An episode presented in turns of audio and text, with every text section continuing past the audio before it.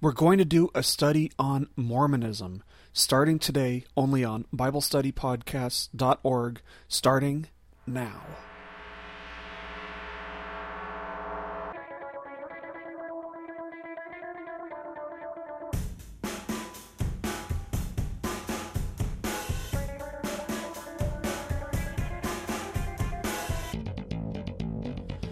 Everybody, and welcome to BibleStudyPodcasts.org. Today is October the 3rd. I'm your host, Toby Logsden. Of course, on Wednesdays, we are discussing cultural issues and apologetics. Last week, I had mentioned that I was considering changing what we do on Wednesdays to being a second study on the book of Romans, but uh, we have decided against that. So for now, we're going to keep doing what we've been doing and doing the apologetics and cultural issues on Wednesdays. I do want to remind you that next week is our question and answer podcast. So if you have any questions regarding uh, Christian living or um, you know God, theology, the Bible, Jesus, you know whatever, uh, send your questions over to me at cleanslate.ministries at hotmail.com. And of course, you know I try to take two, three, maybe four questions on uh, in our Q and A sessions, and anything that I can't answer uh, on the podcast that I don't have time to answer on the podcast, I do try to answer through email. So if you have any questions, go ahead and send those over to me. I'd love to have them. I've already got a question or two that uh, that I'll be using next week, so hopefully that will be a blessing to you guys. I do want to remind you that tomorrow we won't be having our study in Galatians because there was not a church service this past Sunday night, so uh, there was no sermon given on Galatians. That's going to be this coming Sunday. This coming Sunday, I'm giving uh, the next installment in our series on Galatians. I'm going to be talking about Galatians chapter 1, verses 6 and 7, and that will be posted next Thursday. So uh, keep, an, keep your eye open for that.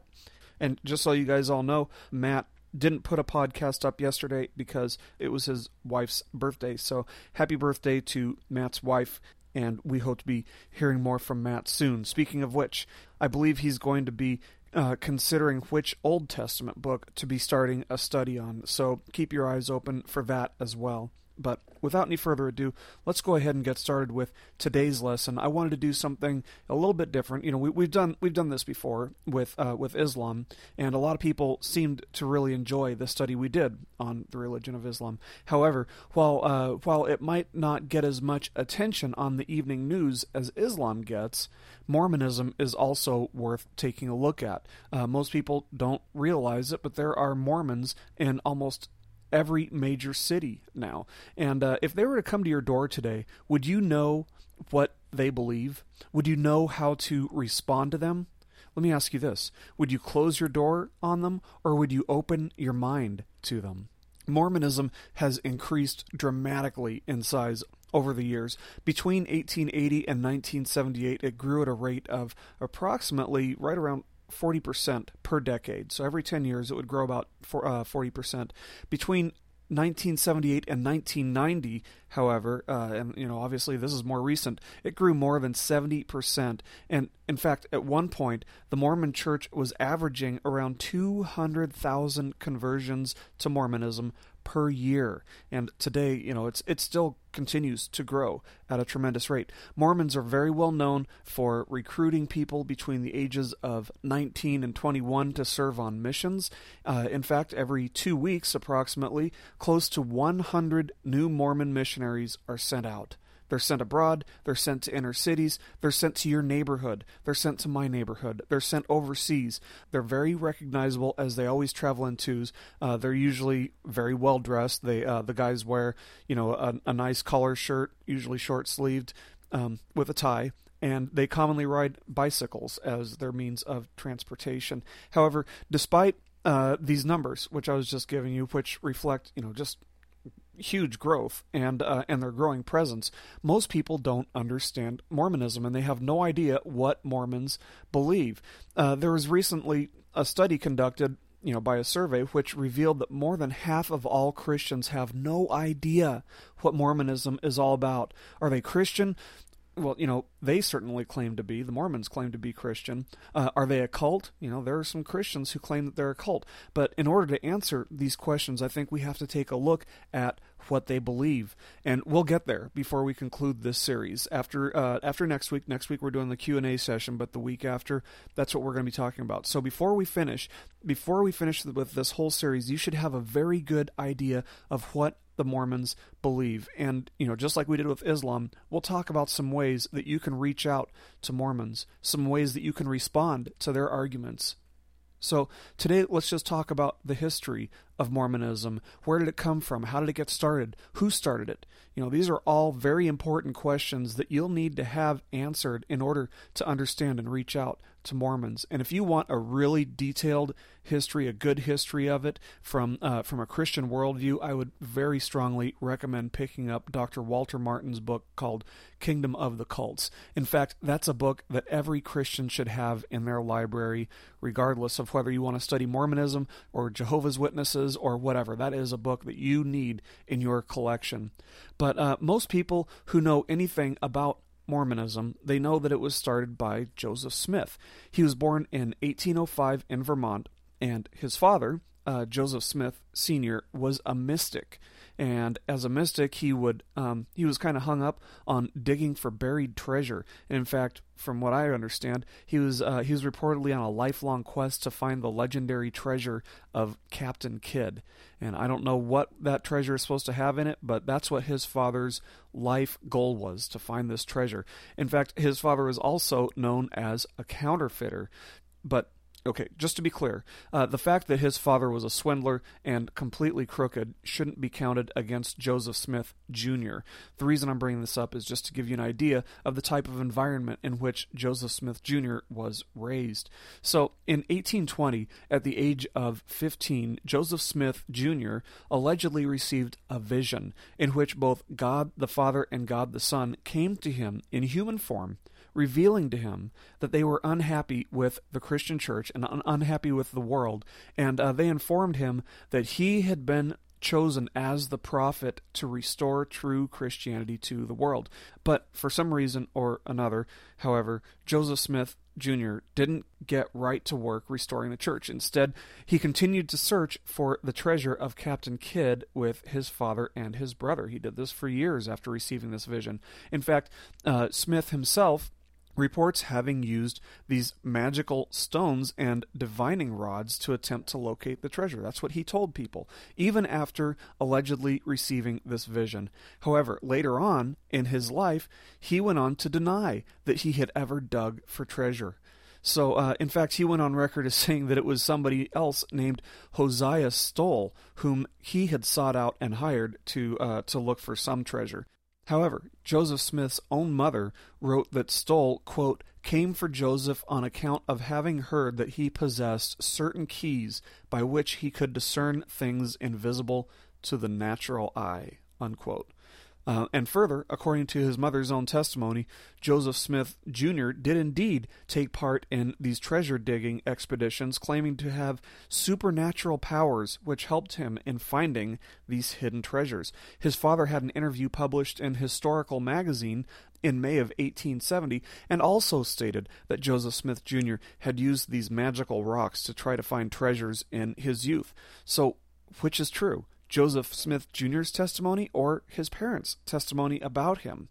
But, you know, his parents weren't the only one whose testimonies contradicted the testimony of Joseph Smith. Reverend Dr. John Clark wrote a book in 1842 titled Gleanings in the Way, in which he wrote, quote, Joe used to be their guide, uh, for treasure digging, that is, putting into a hat a peculiar stone he had through which he looked to decide where they should begin to dig unquote. And you know, this was someone who knew Joseph Smith. He, he knew his family. He had witnessed their attempts to dig for treasures by using these magic stones to find the treasures, and uh, he had recorded it in his own writings. But perhaps the most significant evidence against Joseph Smith's claim that he never dug for, for treasure is the fact that he was found guilty in a United States court of law of money digging in 1826. In its decision, the New York court wrote that Joseph Smith, quote, had a certain stone, which he had occasionally looked at to determine where treasures in the bowels of the earth were. Unquote.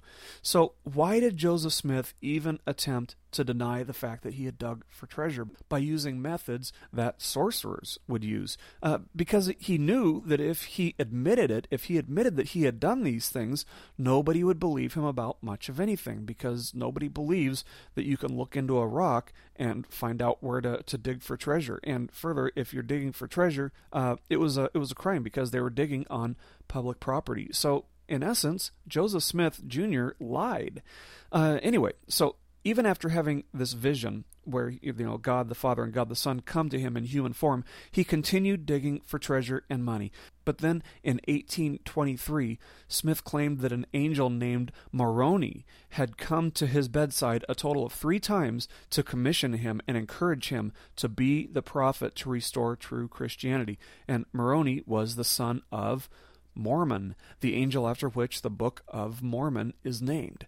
So, in the early editions of Smith's book called uh, Pearl of Great Price, Joseph Smith attributed these visions to Moroni, but when he revised it later, in, in later editions, Smith changed the name of the angelic being to Nephi, N E P H I, uh, who is a completely different character in the Book of Mormon. And in fact, there is a book called Nephi in the Book of Mormon.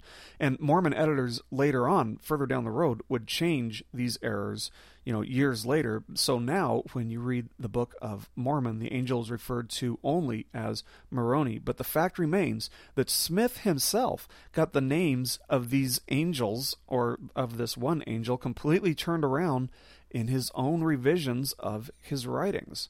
Now, how does that happen? Hmm. So, in 1827, Smith claims to have received these golden plates, which allegedly had this mysterious Egyptian writing on them that Smith would spend years translating, and upon which he claims to have written the Book of Mormon. So then in 1830, the Book of Mormon was published, and Joseph Smith called a conference of 30 men in the Pennsylvania and New York areas. And it was here that what they termed uh, the Church of Christ, which would later come to be known as the Church of Latter day Saints, was initiated. One of the men who was commissioned by Joseph Smith at this uh, at this conference was a man by the name of Sidney Rigdon, who found himself eventually excommunicated from the, the Church of Latter day Saints, or the Mormon Church, as a result of the fallout after a sermon he gave on Christians being salt, uh, based on you know Matthew's verses in um, in his gospel on Christians being salt. Rigdon knew Joseph Smith very well, and he would eventually go on to give a very factually based insider's evaluation of Joseph Smith, which to this day is something that we can uh, we can definitely use to understand um, you know Joseph Smith and his corruption. But anyway, as a result, people came to be aware of Joseph Smith and they knew what he was up to in the area that he was in. So Smith took the the next logical step. He relocated to Ohio.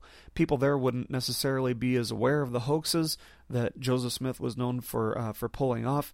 So in Kirtland, Ohio, Smith claims to have received a total of 135 direct revelations from God, which uh, which led him to help build their location. And one of these revelations, which he received in Kirtland, Ohio, was to institute the practice of polygamy. And of course, that's something that Mormons are still notorious for. Of course, this would filter down through the entire Mormon church to the point that, it, you know, it was not uncommon for a Mormon man to have several wives, just for a common Mormon man to have several wives. And this continued until the United States federal government threatened to confiscate uh, all Mormon property, and they threatened to dissolve the religion of Mormonism entirely if they didn't stop uh, instituting polygamy. So, anyway, in 1844, uh, Joseph Smith was assassinated by a mob that stormed a jail in Carthage, Illinois, that Smith was being held in while he awaited trial for the role he had played in uh, quote unquote silencing some literary critics of Mormonism. So at this point, that was when Brigham Young took over the chief position in the Mormon church and led Mormons out west, where they would eventually settle in the state of Utah. And of course, even to this day, Utah remains basically the center of Mormonism. They have temples everywhere. That's where the headquarters are. But this is how it all got started. And the purpose of this lesson is is just to educate you about the history of Mormonism itself and give you some background information on Joseph Smith, since he's the man who started it all. And one final thing worth taking note of is that in 1867, a man by the name of Pomeroy Tucker wrote a book called The Origin, Rise, and Progress of Mormonism. This was in 1867. And in this book, uh, the author collected several sworn statements by neighbors and acquaintances of Joseph Smith. They all testified that Joseph Smith was known for, quote, his habits of exaggeration and untruthfulness. By reason of his extravagancies of statement, his word was received with the least confidence by those who knew him best, unquote. So the fact is, you guys, there are no documented statements in existence in which reliable and informed contemporaries of Smith, people who were around when Joseph Smith was around. There's nobody who made a single statement in favor of either Smith himself or of Mormonism. And that is all stuff that is completely relevant to the study of Mormonism. Take this information and remember what you can, because this is good stuff to know if a Mormon were to come to your door. So, anyway, that's it for today's lesson. In our next lesson, we're going to go over the beliefs of the Mormon Church, which will be followed by a lesson the, the following week on how to reach Mormons with the real gospel. But again, next week we'll be doing a question and answer session, and then we'll resume the following week with the beliefs of the Mormon Church. But let's go ahead and end this with a word of prayer.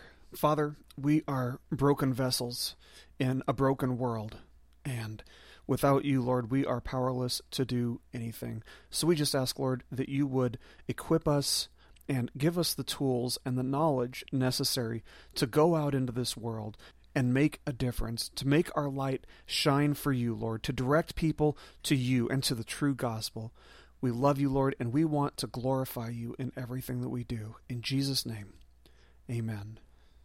God bless you guys. Thank you so much for listening today. It is a blessing and an honor to have you here. I hope this has been a blessing to you as well. Again, we are a listener supported ministry. If you support what we're doing and would like to make a tax deductible donation, you can go to our website, BibleStudyPodcasts.org, click on the support box, and you can make a donation to us through PayPal or through mail by check, however you prefer. But if the Lord has led you to support us, then you do have that option. But thank you again for listening today. I will see you guys next week. God bless you and keep growing closer to Jesus.